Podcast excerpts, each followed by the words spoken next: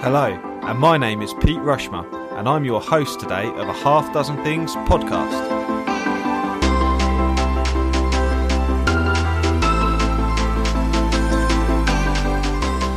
A Half Dozen Things is a podcast for business owners just like you. Whether you're an underdog hungry for success or you're already smashing it but want to continue to level up, we are here each week for you to get insight and learning from the very best in the business. No fluff, no BS, and no self proclaimed gurus talking about how easy business or life is. Just real, raw, and frank conversations. My curiosity and impatience in seeking success has encouraged me to create a Half Dozen Things podcast. I designed it to bring you simplicity and discovery back to the forefront of your lives. We are all such busy people, it's easy to overlook the simple things we could be doing to achieve wealth, success, and happiness.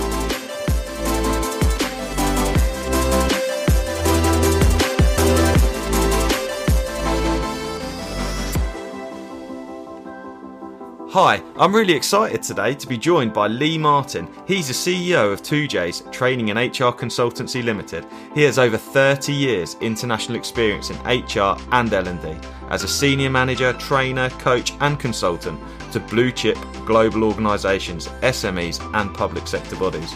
For the last 17 years he's been at the helm of TOOJAYS he steered them from startup to multi award winning international provider of management, leadership, and team development solutions. From New York to Dubai, Cape Town to Sydney, Munich to Manchester, and Schiphol to Saudi, Lee has worked across the globe. As a motivational trainer and coach, Lee has worked with high performing individuals at all levels, from CEOs, exec teams, VPs, MDs, all the way to frontline staff too. As a business advisor, he has worked with hundreds of SMEs and entrepreneurs to improve their leadership, management, and HR capabilities to help grow their businesses. As an author, Lee has written leadership and coaching best practice guides, which share practical insight from his work within organisations and knowledge as a leading consultant. Having been in business with TOOJAYS for 17 years, he's seen recession, global stock market crashes, austerity, the online revolution, and the growth of the micro business sector, Lee is well qualified to share the secrets to successful business.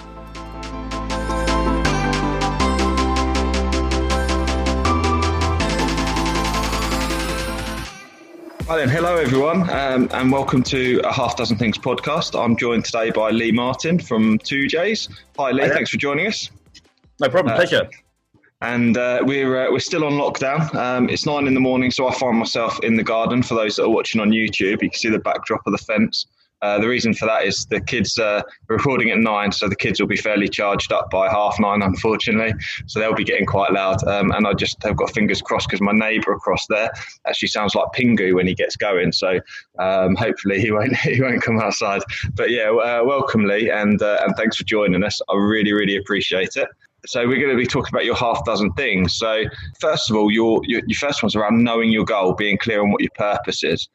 Are you able to just sort of talk to me a bit more about that, Lee? Yeah, sure. I think, um, as you well know as well, it's setting up your business and um, getting getting involved in business there's so much uh, noise out there and uh, so many distractions. I think the temptation is to try and be the, the master of all trades, etc. However, if you're clear on your, your purpose and your goal, as you as you kind of grow your business, as you develop your business, uh, as you get your customer proposition out there, being crystal clear on knowing what you're doing and why you're doing it enables a clearer message to go out to your customers. And there's a lot of reading up there, leadership gurus, um, Sinek, Simon Sinek talks about knowing your why.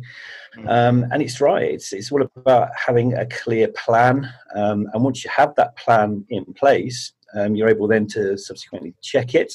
So going back to the uh, the plan, do, review, action principles that we've applied in, in our business, it enables you to revisit that goal, that plan, to make sure it's still relevant to the environment, so to uh, the customers, and uh, as we're experiencing at the moment, lots of change going on in the, in the world of economy and business. So it's again an ideal opportunity to do exactly that. Just check yeah. your goal. Are Perfect. you doing the right thing? And, and how often how often do you look at your goals? Um, do, you, do you do them quarterly or monthly? Yeah, it depends what the uh, the circumstances are. We we uh, as a rule do it annually. So we reset our um, our goals for the year, part of uh, our plan. We, we have a five year business plan, which uh, constantly gets reviewed every year. But in this uh, unprecedented circumstances like we've got now, it does force you to, to kind of rethink them more frequently than annually. And we've just done that as an exercise about two or three weeks ago, just again to check our proposition and our intention as our goal is still relevant to our marketplace. So, yeah, so there's no real time limit on it. Um, it's just what is fit for purpose for your yeah, business but it is an opportunity just to make sure that you are aligning to um, what you intended to do as your business goal from the, the right uh, outset. Yeah, got it. So you you formed TOOJAYS 17 years ago, and and you, would have had a vision yeah. for what that looked like. And how has that vision evolved over time? What was it originally, and, and in comparison to what it is now? Yeah, surprisingly, um, that's quite scary when you say 17 years, isn't it? But yeah, surprisingly, it's not changed that much. Um, the reason I originally got into it was probably like most people that uh, set up their own business was born out of frustration.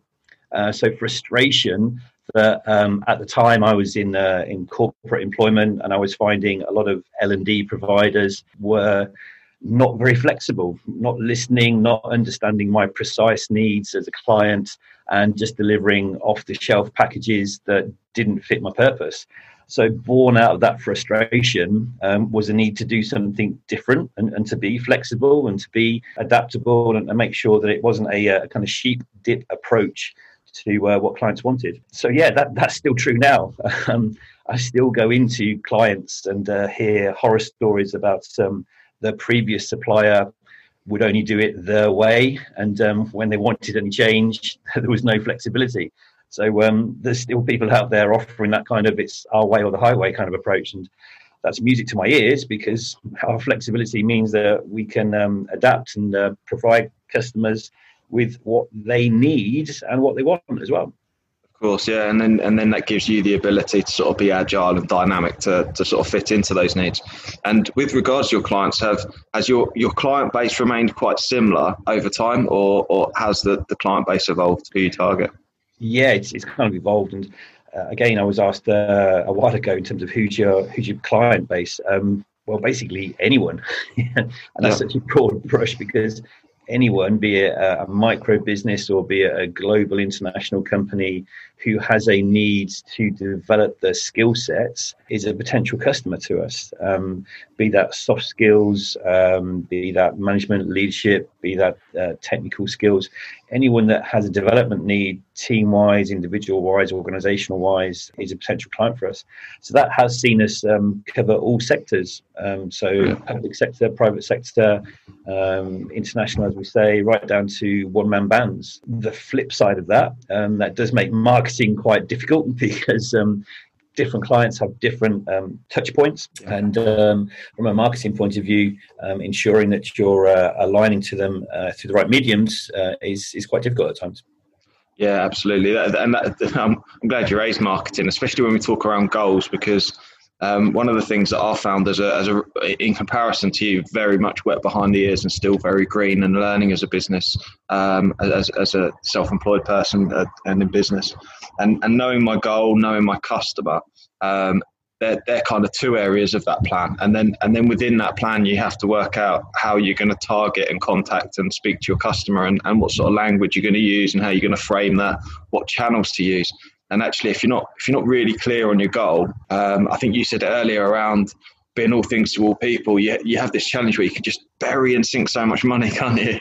And there's so many marketing gurus who go, hey, hey, hey, you know, no, when you go and speak to them with your problem, and, and surprisingly enough, they've got the solution to that problem, and it's whatever product or service it is they're offering. Yeah, I, I learned um, very early on, and, and, this shows how long we've been in business, really. But one of the, the first things I ever did was um, place an advertisement in the yellow pages. Like I say, it was a long time ago. I don't think anyone uses yellow pages anymore. but um, I spent uh, a fair bit of money pasting this advertisement in the yellow pages, and uh, I just sat and waited and waited and waited, and no one came to me at all. And it was pretty soon then I realized that that wasn't the right avenue to go through. Uh, it's still true today. We, we find that the majority of our business comes from word of mouth, networks, testimonials, social recommendations, rather than cold advertising. And that kind of links into, uh, again, another element that people buy on trust. And um, if they see an advertisement, they don't know anything about you, they don't know your background, you don't know your work or your credibility, a la the Yellow Pages advert that we had, they're not going to buy into that. So, yeah, so in terms of marketing, we, we tend to focus more on the recommendations, the networks, and the connections uh, that we've had from existing clients.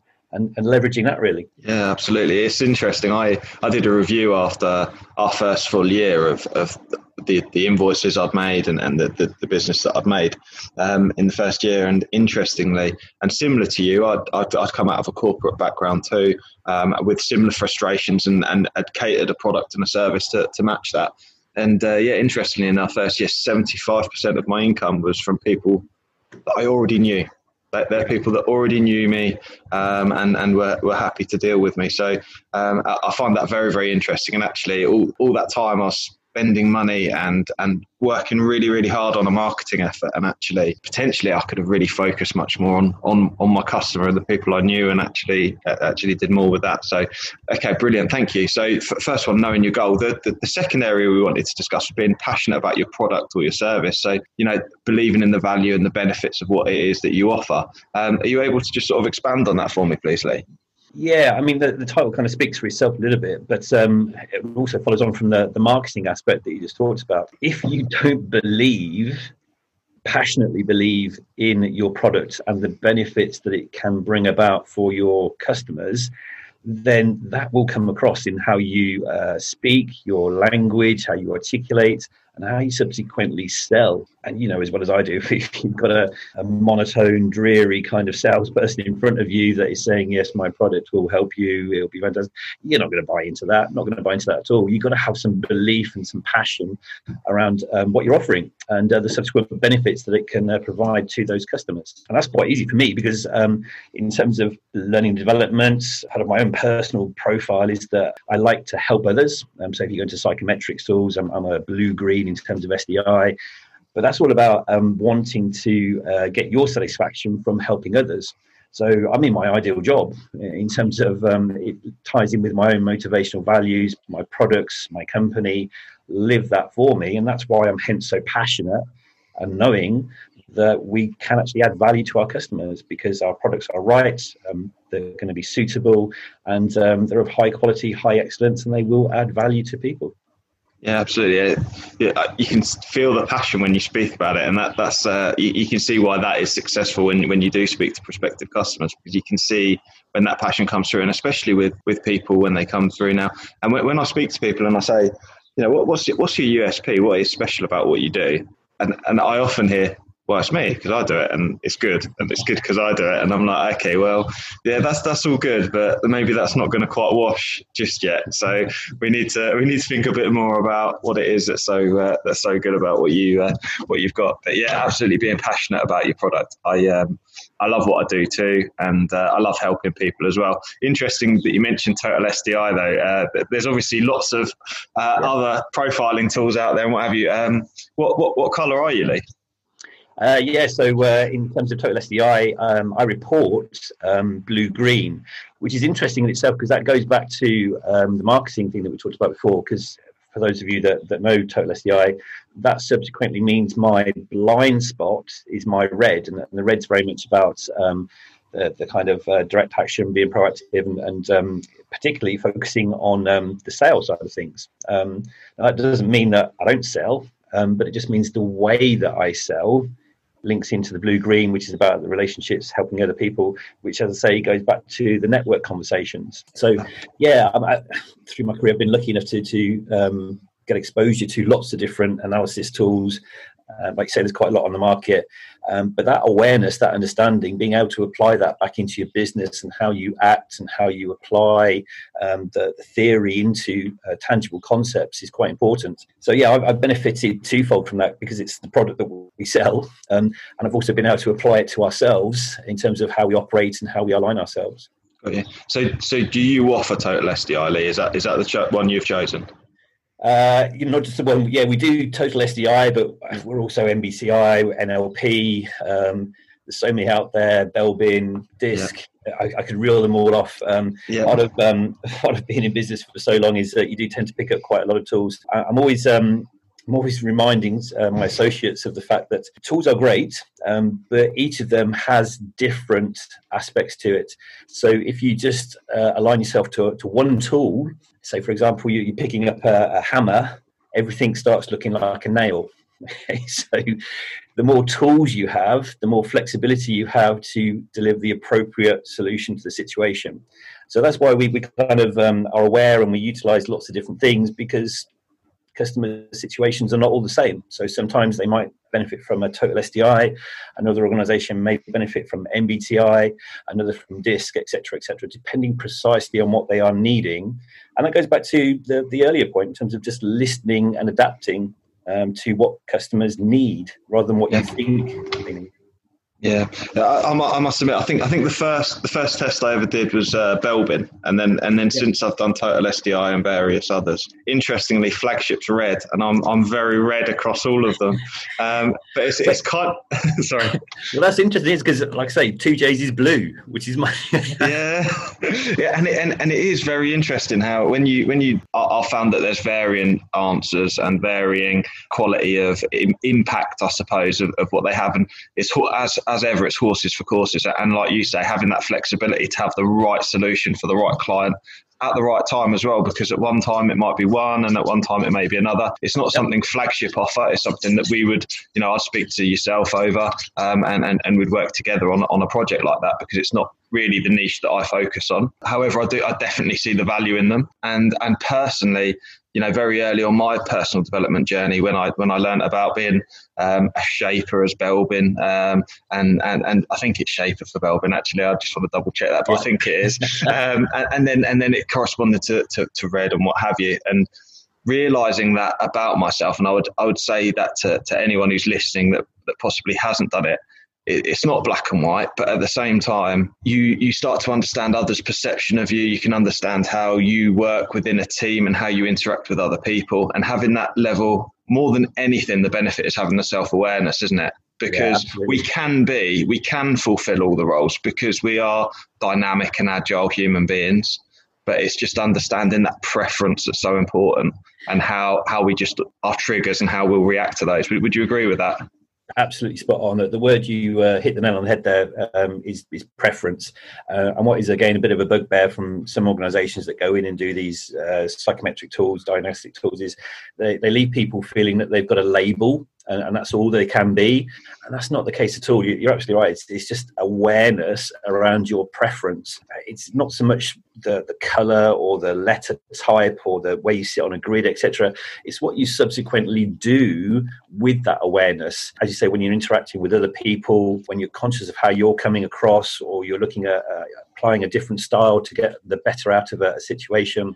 It's just that awareness, really, that those tools, and that's all they are, just just tools and frameworks of understanding how you subsequently apply them. Yeah, absolutely, and and uh, and also I always find interesting is is how you can move amongst them often as well. And how, um, you know, when I found out that I was very red, my style automatically changed because I was almost co- compensating for it. So, uh, yes, it's, it's, very interesting. So, brilliant. Um, being, being passionate about what we do is so, so important. I, I totally agree with that. Um, and, and the third one that we were looking at was around being consistently adaptable, which I think is an absolutely brilliant one. It's not one that I've come across before, but, but yeah. I totally agree. So, yeah, t- tell us a bit more about that, Lee yeah, it's um, it's almost a contradiction in its title, isn't it? Consistently adaptable. Yeah, I, I often uh, craft these kind of phrases and then wonder where they come from. But um, it, it's a reflection on um, again how we've done business since we started. Um, I've never been one to say no to clients because I was pretty sure that if the client was after something, um, even though I couldn't potentially uh, deliver it personally through my network, through uh, our associates, I was pretty sure that we could offer a solution. So, as I say, instead of saying no, it was always, yep, leave that with me and adapting and uh, subsequently providing the solutions. But over time, it's, it's evolved more than that. It's about um, your emotional intelligence. It's about understanding how to um, adapt and behave differently uh, with different clients, different situations, and different circumstances. And again, that just uh, follows on from what we were just talking about the, the relationship awareness that uh, we just mentioned with some of those psychometric tools. Understanding uh, your almost your default, your preference style, um, but recognizing that's not always the most appropriate style to have in all situations. So having the mindset, the emotional intelligence, the ability to move between those styles and be adaptable um, is important for those ongoing client relationships. I think that the, the extreme of that, and sometimes where people get it wrong, is um, trying to please all the people all the time, which it's not about, um, but it is just about being flexible. So showing that you're adaptable, you're flexible, most of the feedback that we get seems to center on that's what um, clients like about our style and our approach that we are uh, adaptable so um, if they come to us with a brief on x things change it turns into y that's not a problem we, we can just adapt and we can uh, still work to achieve what they need to do yeah, sorry, I was on mute then. I, I, had a bird flying over. I didn't, I didn't know if you could hear it, so I thought I'd better mute. Um, yeah, so um, I, I, totally, I, totally, agree with being being consistently adaptable. It's so such an important thing. You know, I find that whenever a customer says something, the answer is always yes, isn't it? It's always yeah. yes, and then right, let's build the parachute on the way down, so to speak. Um, but, but, probably probably not so much that, but more like you say, build it. You know, those skills where we build relationships with customers. It's also about building our network and and having a collaborative mindset as well, isn't it? Because whilst on the one hand people may be a competitor in some elements, actually they may offer something slightly different to what you do. It just understanding um, understanding how, how you can serve each other and, and, and be adaptable for each other. Yeah, that, that's a really good point. I just sort of pick you up on that because um, I, I, think one of the things that I've learned again from being in business is that um, actually you can't operate in isolation. And when I first started, uh, I was told why, why would you want to set up business? It's a, a, busy market already. There's so many competitors out there. You, will struggle. But actually, once I got over that mindset that they're not competitors, they are potential collaborators it's a whole different ballgame. And you know that because we've uh, we've collaborated on a, a few projects as well, um, and you'll know that we have within our networks people that we've uh, collaborated with as well. You benefit mutually. So if we hadn't have done those collaborations, you're potentially limiting the opportunity to get business or to get into organisations. So I fully agree that recognising collaboration rather than competitors is definitely a way forward. Yeah, absolutely. I, I, totally agree with that. And, and and one of the things that I thought when, when you'd mentioned about adaptability as well was we, we've probably both seen now, and, and certainly in, in your time, you've, you, you'll have seen vast changes in economy and, and customer needs and, and what have you, and, and various changes. And I'm sure that you've had to adapt over, over that period of time to, to a great extent despite your vision remaining the same and, and essentially that solution remaining very similar the way through, actually the way you approach it will have needed to change. But right now we face, and to coin a term that I hear way too much, but unprecedented. We, are in an unprecedented time. And I know that we actually we've collaborated previously on a video around the, the current climate and what businesses need to do and what have you. But I've been quite interested and surprised certainly by seeing some people and, and some businesses approach, some, some are burying their head in the sand, some have been automatically very, very adaptable to change. Um, what, what's sort of your insight on that, Lee? Yeah, it's, it's an interesting one. I think, um, again, we, have seen similar things, not maybe to this extent um, over the years. And I think there's a, a, balance to be struck between jumping on the bandwagon, um, which I see a lot of companies doing, particularly in our field of uh, learning and development, where there seems to be almost a, uh, a gold rush mentality to get onto online learning where they hadn't done that before. I think, whilst that may be appropriate in some situations, the speed that some organizations are trying to do that, it's not actually beneficial for them and they just get lost in the masses doing exactly that. The alternative, um, doing nothing, is also not a strategy as well. Hoping it will pass, um, hope is never a strategy. Um, so you do need to be aware of what's going on in your market. You do need to um, be taking the right approaches um, and adapting uh, accordingly. But it's measured adaptability. Personally, from, from my point of view, um, I've always kind of checked what's happening uh, in, in, the playing field, checked what um, other organisations are doing but still bearing in mind what the consumer needs. Um, you talk currently, um, it's very interesting because as we are just coming out of, or it appears we're just coming out of lockdown and organizations going back to work, we're expecting to see organizations re engage more with the learning and development side of things. Historically in the last six, seven, eight weeks, whilst we have been in the in the crisis that we've been in, all these organisations that have jumped onto um, offering online learning and development, still offering the proposition, but just in a different format, maybe haven't been successful because the client isn't buying. Because the clients themselves are still focused on their own cash flow, the surviving, their understanding of, of how their playing field looks at the moment. Yeah. So um, it's just being responsive in the right way at the right time, and sometimes that means that you resist the temptation of jumping on the bandwagon, just seeing how things play out a little bit before you then apply your uh, adapted strategy.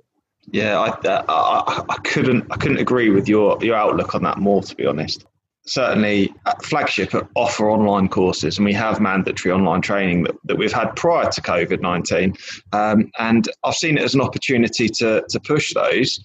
However actually it's probably only in the last week or so i've started to see orders and, and that's because despite what i offer the client isn't ready for it or, yeah. or for whatever reason for, for, for, whatever that is.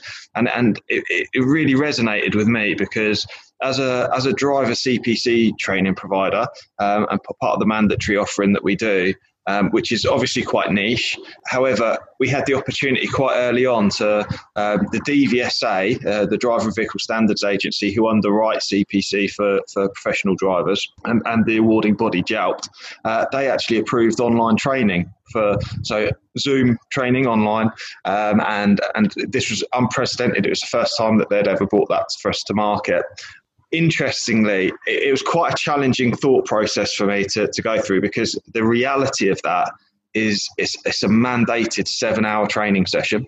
Yeah. Online, on Zoom, uh, with with drivers, and um, you know, I'm not being disrespectful when I say that a lot of HGV and PSV drivers probably technical skills probably isn't isn't their skill set from a from a IT point of view. You know, uh, they do have their own skill set, but but IT may not be it, and there were were demands around the type of device that was used to make sure that it was correct and there was other restrictions put in place which were around if the driver say came back from a break a few minutes late they might have had IT issues but they yeah. might be 6 hours into that 7 hour course made that investment made that time investment but then couldn't get back on for whatever reason and had a panic they'd have to resit again so I was sort of like, there's a lot of restrictions here. I'm not sure it feels right. It doesn't feel feel really right to me. However, a lot of my competitors or not necessarily people that I see as competitors, but people who have a similar offering and do offer yeah. CPC. They're, they're, out there, they're doing it. They've dropped their rates really low, um, and it's yeah. it's almost like like you say, a gold rush. And it's interesting. I took a contrarian approach to that, so I was like, right, that's it. I'm not going to do it. And actually, what I am going to do is I'm going to ring every single one of my clients, and I'm going to speak to them, and I'm going to explain to them why I'm not doing it, and that the key reason behind not doing it, despite all of those limitations I've just mentioned. The other was transport itself is a highly varied sector. You know, I've got guys who deliver cars on the back of car transporters through to house removals companies, to tanker companies that move, you know, the, the, the crap that's produced by um, food waste and then they put it to land. And all of those companies will face their own challenges at this time. You know, yeah. one of those car transporters a quarter of a million pounds, and they're parked up because cars aren't moving. That business owner, the last thing he's thinking about is wanting to buy a forty pound per person online CPC course off me. Exactly, yeah.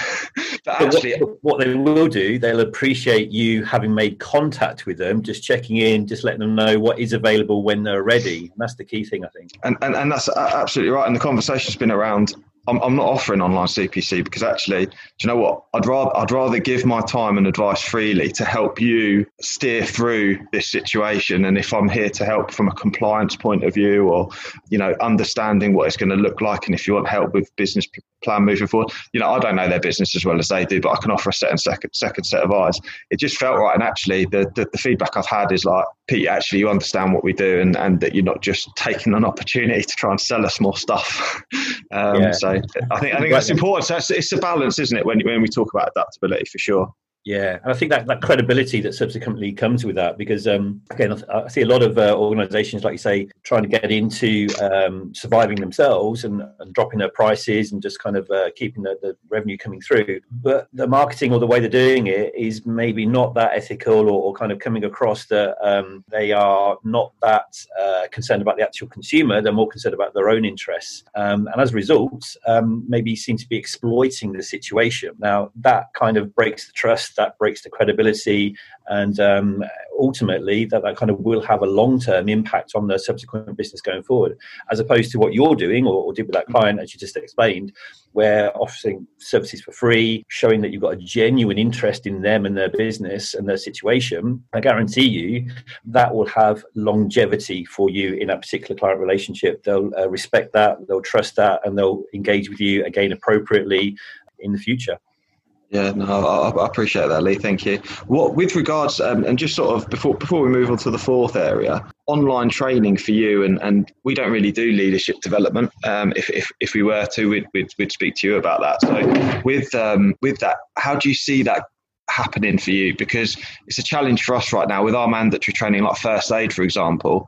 I genuinely don't know what that looks like now. There's so much touching mannequins involved, breathing. Um, we, we, yeah. You've been on one of our courses. Um, yeah, yeah you know, very good well. thank you very much. But it's um, you know it's mind-boggling to actually see how that's going to fit uh, moving forward. So, how do you see the landscape changing for you, taking into account online? Yeah, no, it's, it's a very good point because um, similar to, to your first aid courses, um, all of our leadership, team building um, was all centered around experiential learning. So, um, again, practical exercises, um, for certainly some of our team building, actual team exercises as well. Uh, so it's an interesting challenge, as you say, going forward. Uh, I think there's a lot of, of, talk in the media at the moment about the, the new normal, and I think uh, this will be with us for, for some time, and I don't think we'll get totally back to how things were previously. So again, it goes back to adapting accordingly. For us and, and how that's looking at the moment, I foresee that as a bit of a blend going forward. So, um, as and when the situation will allow us to get back in the classroom, which hopefully it will, will still offer that services in the interim and also as an ongoing service, we will be looking at applying online processes or remote learning processes, still offering the same courses. But um, as you well know, probably more so for, for my generation, um, technology has moved on. So the interactivity that you're able to achieve through remote learning has massively increased from when we started 17, 18 years ago. Um, so there is still that opportunity for experiential engagement um, through the remote learning. And uh, we are putting a, a, series of courses together um, that enable that interactivity through direct webinar conversations such as this, um, remote assignments, um, discussion forums, one to ones, all done over webinars, um, remote systems, video learning. I think there are more and more people that will be now au fait with that as approach to development, where maybe six months, 12 months ago, that wouldn't have been on their radar. But this circumstance has forced people to get more comfortable with the use of technology and the, more, uh, the use of more remote learning. I don't think you'll totally go away from face to face contacts because. Um, there's the principle of the, the hidden learning, and you've probably experienced this from, from your courses, that actually at the coffee break or the lunch break or in the corridor, um, the conversations that take place there when you're face to face can be just as valuable as what you're in the classroom. Um, so, whilst there's discussion going on on the online learning, um, I think there'll always be a place for face to face. But yes, um, we are adapting. Um, we're adding more courses online, um, therefore creating learning on demand opportunities. So, uh, our work times being as flexible as they are, people finding the time rather than committing to a set time during a day will enable more flexible opportunities for learning. Yeah, I, I think that's a, that's a fantastic point. On, on demand learning is, is a fantastic opportunity for people. Um, and I think I think a blended approach is probably the right terminology to use moving forward. Um, I, I, think there's certainly challenges, certainly for me, and I don't know whether you feel it, but other people I speak to do. When you're when you are online meeting like this, we're we're together and we're having a conversation, but there, there's not the energy flow like there is normally, and that, that's such an important part of, of classroom learning and, and and and learning from other people and relationship building and building trust as well, like you say, team building wow, I couldn't even imagine. I can't even start to comprehend how you would actually land team building specifically on online. That must be, you know, that, that that's a real a real headache to try and overcome. yeah, it, it's uh, well, you know as well as I do in terms of just having a meeting with more than five or six people on Zoom can be quite challenging in terms of uh, mute buttons and, and, kind of people being aware of what's going on.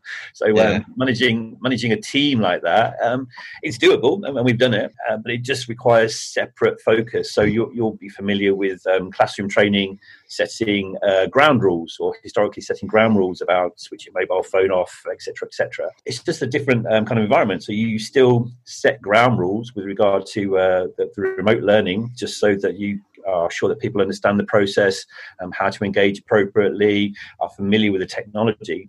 Um, and once that's there, and once people get more familiar with uh, the use of it, um, it's not as difficult as it as it may come across. But uh, but yeah, I think blended is, is definitely the way forward. Yeah, perfect. Okay, so moving on to the fourth one, Lee, uh, living customer centric values. Such an important part of business and actually really understanding our customer. There's so many businesses out there where the leader may be fantastic, the business concept may be great, but actually it's all about the customer, isn't it?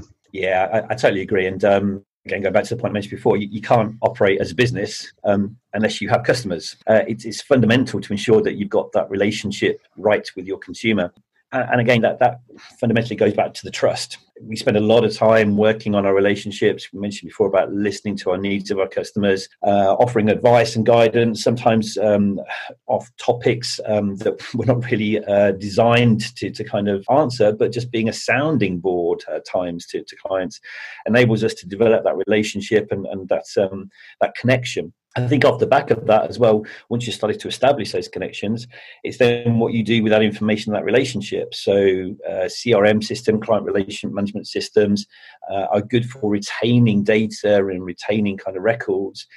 But it's what you are recording what you're utilizing. So showing a genuine interest in your customer, knowing when their birthday is, what their favorite football team is, um, what their hobbies and interests are, goes beyond the product that you're actually delivering. And you are creating a relationship. And it's that relationship that stands the test of time.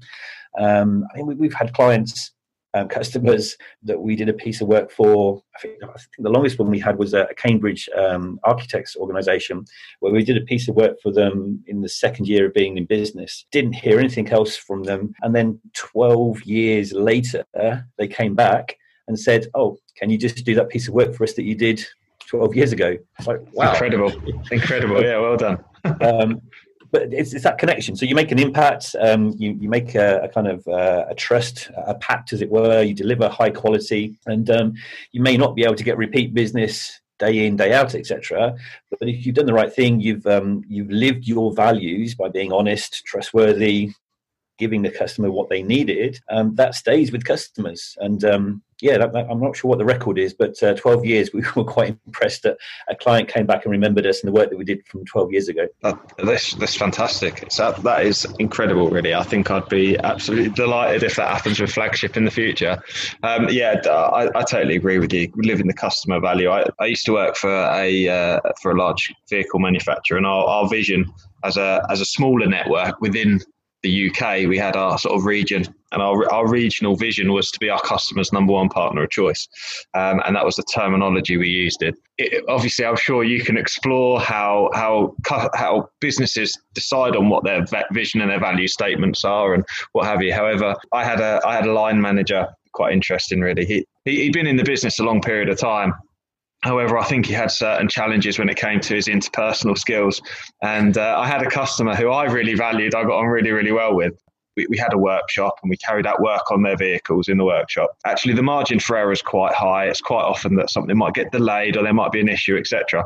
And then that may raise a complaint. And part of that process in an organization like that is actually we don't talk just about service, but it's about experience over time. You know, so it's this yeah. lifetime lifetime service that we offer it's a relationship and it's always building and it's almost like a bank balance. Sometimes you're in positive and actually if things go really bad you, you sort of drop into negative. My uh, my line manager's thing was uh, he knew the guy who owned that, that company he was into his motorbikes. So he'd just ring up every time something went wrong and he made a complaint. He'd just ring up and go how's your motorbike? You getting out on your motorbike this weekend?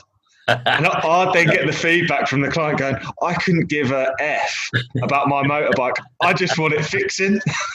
yeah, yeah. And uh, I, I, I, it, whenever whenever we talk about customers, I have loads of stories like that that just come up, and it just makes me chuckle because it's so important, like you say, that we know and value them individually, and we understand hobbies and what have you. But actually, there there are leaders out there in businesses who think that that will overcome delivering a poor service, and and, and it won't, will it? No, it, you're absolutely right. And um, hiding behind that that kind of that friendship, as it were, and still delivering a shoddy service is not going to get you anywhere. Um, yeah. It's it's almost like the door opener um, and the kind of relationship uh, continua. But um, you're right. You, you still have to, and fundamentally living the values is delivering the service uh, as well. Yeah, I mean, bigger organizations than, than ours have fallen foul of that in, in the past, promising and then under delivering. You need to make sure that you are able to ensure you're meeting the customer's needs, but you're still being true. And um, it goes back right to the very first point knowing your goals, knowing your values. I was quite fortunate, I think, in terms of our strapline uh, came up with about 17 years ago, like I say, enabling for tomorrow's achievements, which kind of summarizes everything that we're about. We're, we are all about enabling others to achieve their goals. I'm not quite sure the brainstorming session I had to uh, to come up with that, but um, it kind of uh, still resonates now all these years ago, and it fits in with our beliefs and our values and, and what we're all about. I find that incredible that, that it's that timeless that the strapline and TOOJAYS as a business, 17 years on, special stuff. Okay, Brill. So customer centric value is really, really important. Just moving on, as leader in our businesses, um, the, the fifth area about CPD, continuing professional development. So um, yeah, tell me a bit more about that and, and, and, sort of what your thoughts are. Yeah, well, as I said before, um, knowing your product is one thing, uh, knowing your service, that adaptability, uh, things change all the time. In order to give your clients the best possible solution, then you need to be keeping abreast of current thinking, best practice, legislation, even, in order to ensure that you are providing the right solutions in a timely way, in an accurate way for them. And the only way to do that is to continually develop yourself. So, yes, there's um, what most business organizers do is, is keep abreast of their market, read trade magazines, watch the news, etc.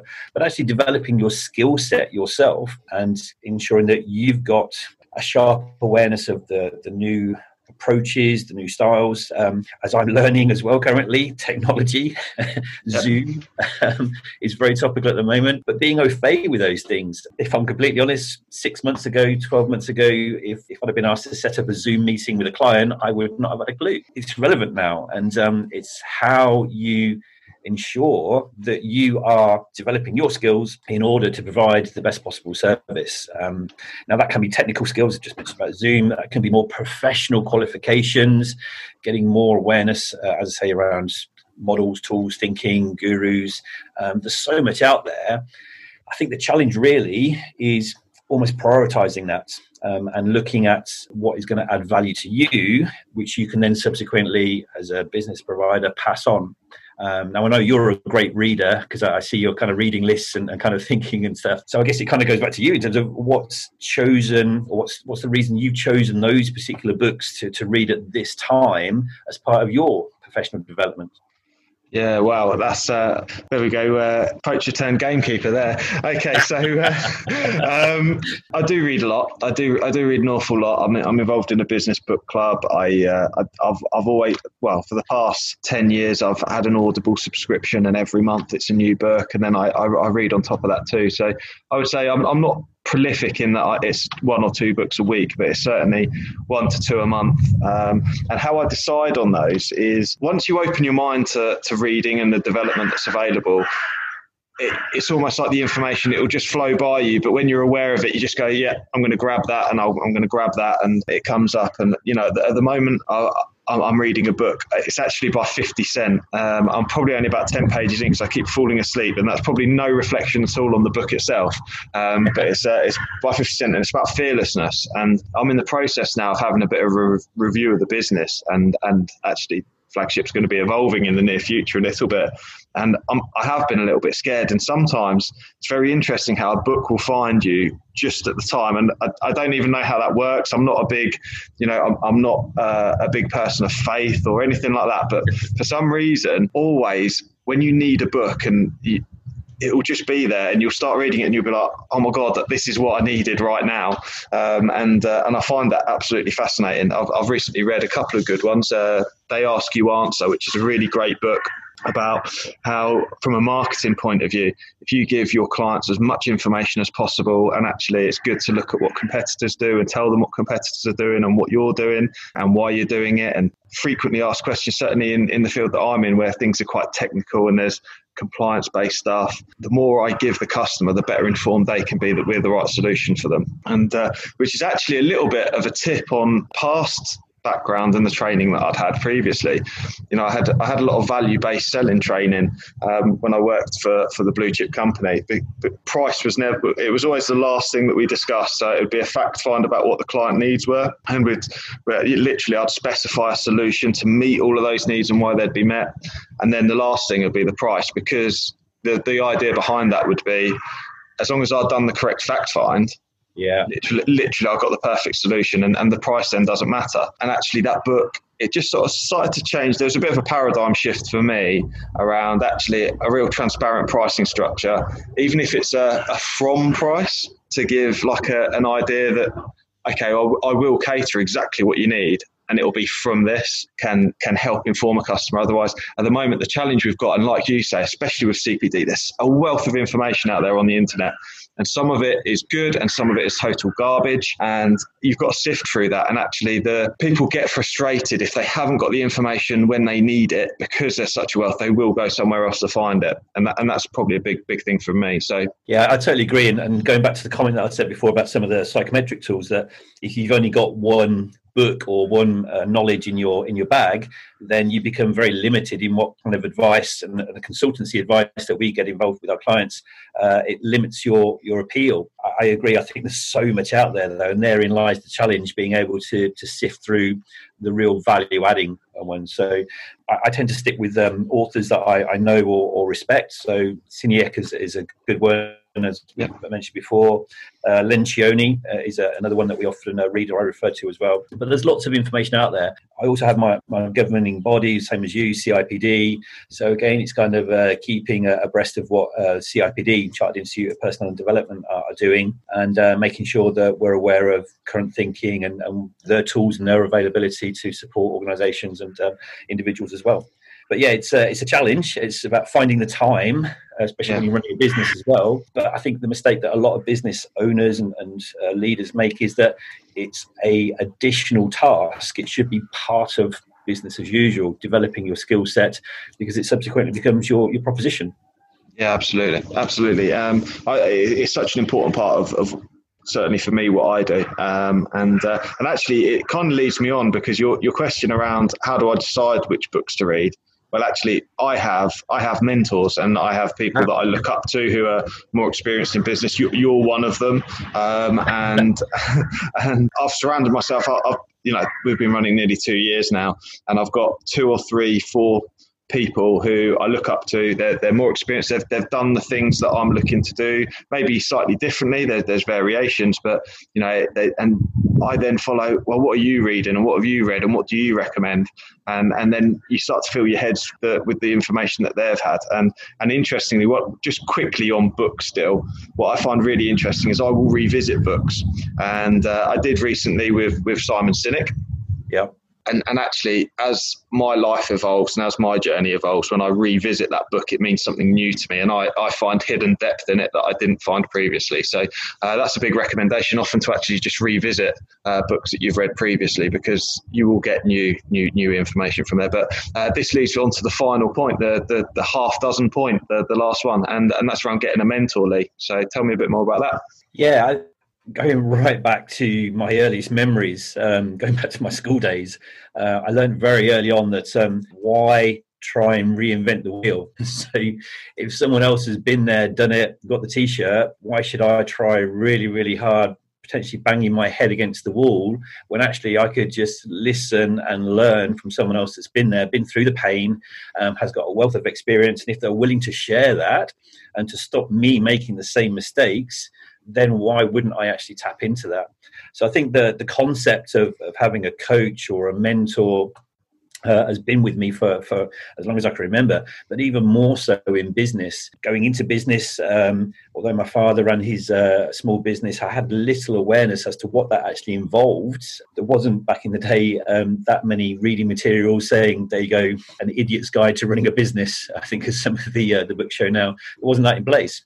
So, um, yeah, being able to tap into a mentor and actually having different mentors as you evolve. Um, I've had in my career now as a business owner five different coaches and mentors because they offer different things at different stages of your career, your business, uh, their insights. Uh, so it's not about getting one coach and just sticking with that person all the way through. It's um, it's looking at what different people can add to you and give you advice and guidance on. And I think that never stops. I'm I'm getting closer and closer to retirement, um, but I'm still keen to learn from others. Still keen to understand um, their experience and how I can use that awareness and understanding in my situation and my business as well. So that my business carries on. Um, so yeah, always always keen to learn from others and listening to the right people with the right experience is, is crucial. Yeah, absolutely, and and and, and actually, it, it kind of reverts back to the CPD, and it, it's fairly interlinked because um, I, I, had an interesting conversation with a friend the other day, and uh, we, we were talking about books, and and actually, some people some people are actually successful by accident and it's not through learning from mistakes and, and what have you. Sometimes there's just a situation where right person, right place. It's success. It's easy, and actually, there, there's no there's no law against those people then writing a book. And, and sometimes actually, there, there's poorer quality information there. So there isn't it isn't always fantastic. However, with with a mentor, it's so important that you find someone. You know, in, in my case, me speaking to you, for example, 17 years, similar game, similar game, seen changes up and down financially, different economies, the technical evolution over that time, and still having that sustainability well, actually, what a good opportunity for, for someone to learn from. Um, regardless that I do, you know, we, we both do training, but my type, the type of training that I do is completely different to and, and a different customer base. Then, then that's fine. But actually, it's just understanding the general principles that can be learned and, and learning vicariously from mistakes because, and and this is another thing I've picked up is that often oftentimes when people are new in business they're going to need to pay for mentoring they're going to need to pay for coaching. And actually the the mind shift that you need to make there is around what's the cost of doing it wrong? Because you're going to make yeah. mistakes financially it's going to cost you it's going to cost you time but also it's going to cost you loss of potential earnings in the time that you could have been doing it correctly having learned from that person so. Yeah i, I certainly agree and i think um, I, I agree with that to pay for good coaching and good mentoring. Um, the flip side of that, though, I also think there's an opportunity to, to kind of pay back. And you know this is well from conversations that we, we had originally and i've spoken to lots of people in similar situations that were starting the business and just wanting some initial advice and i've given my time freely to, to give them some initial insights and subsequently when they go on to run their business again they come back and and they then work as collaboration or give us leads or give us kind of information that can help us. So I think the the payback mentality um, is useful as well, well as kind of paid coaching and, and kind of paid mentoring. Um, and it's interesting you talk about um, anyone can write a book. I think when I look for a good mentor or a good coach, I look for those that have um, not just had success, but have also had adversity and how they've dealt with that adversity as well because I think that's the real test to be able to bounce back from that uh, is crucial. And I think the real learnings come from when things fail and uh, when you recover from those failures. So yeah, so I, I look for that as a, an additional trait when I'm looking for a coach and a mentor, someone that's been through, as you say, the ups and downs.